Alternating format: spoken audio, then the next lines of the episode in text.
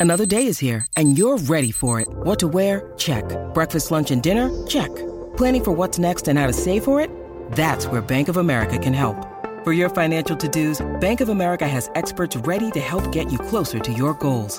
Get started at one of our local financial centers or 24-7 in our mobile banking app. Find a location near you at bankofamerica.com slash talk to us. What would you like the power to do?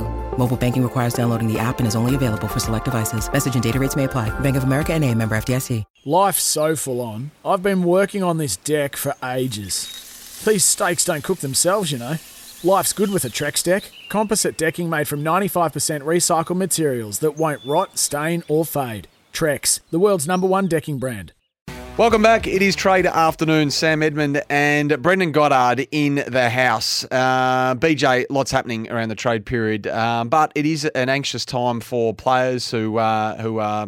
I suppose, told they need to move on or look for further opportunities. We had a chat to Tom Phillips earlier. I'm really looking forward to having a chat to this guy who uh, was let go by West Coast not too long ago. Uh, a father son prior to that, the Richmond Football Club, and hopefully um, has still has some AFL football ahead of him. His name, of course, is Patrick Naish. He joins us on the line on Trade Afternoons. Welcome, Paddy.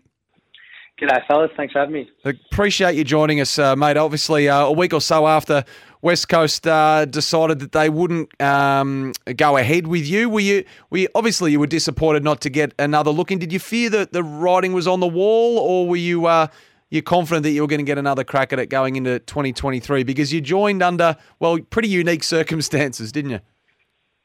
Yeah, yeah, um, yeah. Obviously, never been to Perth before until that point, so um, yeah, I guess flying over there early days was it was a good experience for me, and um, yeah, it was a good opportunity to play some play some footy early days with the Eagles, and um, I guess yeah, it came as a bit of a shock um, later in the year, but um, yeah, I, I was I was I was enjoy I enjoyed the year as a whole, and um, yeah, wouldn't wouldn't change a thing. Just before I hand over to BJ, just remind us for a second because you you played round one. Now, when did you actually get there? I've, in my mind, Paddy, you trained not long before you actually played.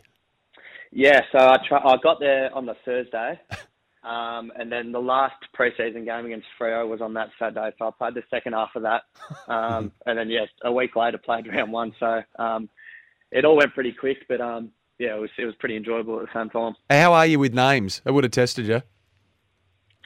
no, I'm not too bad. I was I was pretty average early days, but um, by the end I was all sweet. a bit of few bit of mate and old mate and buddy and pal and, and, boss. Oh, yeah, that was Champ, a few mates. A couple of champs in there. oh, it was it, it, was only yeah it was only a year ago I think uh, that we had a chat to you, Paddy. It might have been Dell and I, but. Uh, talking about your opportunities and, and if there was any interest out there. But uh, is there anything? I think Geish is your manager, right? Is, has Geish been working yeah. behind the scenes to potentially? Because we are just talking before, you played 11 games. At the moment you walked in the door, averaged 16.7 possessions. And we've got to keep in mind, too, that that team was decimated. So you didn't have, you know, respectfully great players around you. So we thought you're doing a great job. But is there, is there any interest out there? Um, well, I've, I've I guess I've spoken to a couple. Um, it's probably just yeah more gauge work in the phones at the moment, um, and me continuing to just train um, and do my off-season programs. So in terms of other clubs, I think Gage is um, hopefully chatting to a couple, and um, yeah, I'm, I'm doing all I can in terms of training at the moment, and um, yeah, I still want to still want to play at the elite level. So um, for me, I'm doing all I can at the moment. What, why don't you take us back to actually what you're doing? So you left Richmond and before you actually landed at West Coast and what that looked like. Because at that point, I think you were obviously had your, your, hopes high of getting back into the AFL, and you eventually did under some weird yep. circumstances. But what were you doing, and then potentially what are your plans if nothing else comes of it? So yeah, I um yeah finished up at Richmond obviously, and um, had spoken to West Coast prior to that, but because of the borders um, and that whole situation um, sort of knew that it was probably going to take a little bit longer than um, I think what everyone wanted. So um, yeah, I trained at the Saints as well for I think it was two or three weeks there, um, and thoroughly like that was a great experience and very thankful um, for giving for them giving me that opportunity to train there. And then yeah, got on got on the flight over to Perth and um, yeah, found out last week. So what I've been doing is yeah, just uh, been training with a couple of the Richmond boys back in Melbourne, um, which I've been enjoying, and it's been good catching up with them. So um, yeah. So, Paddy, we're, more keen to look forward than back, but just in the season that just went, obviously, uh, we're talking about you know the your start to the season. So, you know, you played consistently all the way through until round eight. And then you were made the sub in round nine, and then you really struggled to sort of get back in after that. What is there a crossroads moment here? What do you suspect actually happened at around that juncture of the season? Because the numbers had been, as we said, really solid up through until round seven and eight. Yeah, I think for me, um, speaking to Simo and all the coaches during the year, was probably um, I had a little bit of a form fade for a couple of rounds, and then um, unfortunately for me, fell out of favour with with the selection. Um, and then yeah, just all, all, I had to do with the feedback I got was just go back to WAFL and find some form, um, uh, which I felt I did. I uh, felt this year played some pretty consistent WAFL footy. Um, and yeah, that that was probably the biggest feedback I got was just go back and continue to get some form back in, um, which I thought I did. But then, yeah, obviously um, with an aging list, they wanted to play a couple more younger boys who they've just drafted. So, um, yeah, for, for my sake, it probably wasn't a good thing. But um, at the same time, it was good to see a couple of the younger boys from the from the Eagles, and um, good to see them get a crack as well.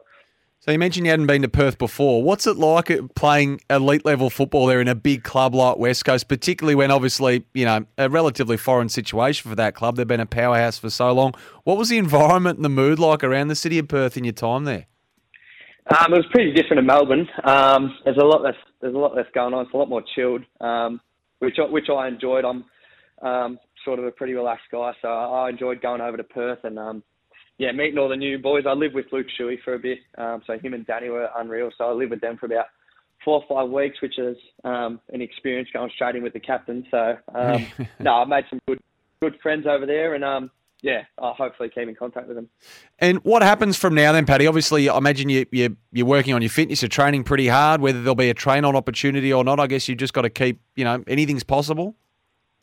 Yeah, exactly right. For me, it's just, as I said before, just training training similar to last preseason. I sort of experienced it um, last year with with not sure what's going on, but for me, it's just um, yeah, training training as hard as I can, and um, it's been it's been good with training with the Tigers boys because they're on a similar program to me. So yep. um, it, that's been pretty helpful, and um, yeah, for me, it's just training and. Um, hopefully, Geisha's working the phones, and um, yeah, ho- hopefully, I'll get, a, get another opportunity. Oh, good on you, mate. We really appreciate you finding some time for us here on our uh, trade afternoons. And, and whatever happens, I wish you all the best with it. No, beauty. Appreciate it. Thanks for having me. Want to witness the world's biggest football game? Head to iCanWin.com.au, predict Australia's score with a crystal ball, and it could be you and a friend at the FIFA World Cup Qatar 2022 semi finals, all thanks to McDonald's. Maccas, together and loving it. TNCs apply.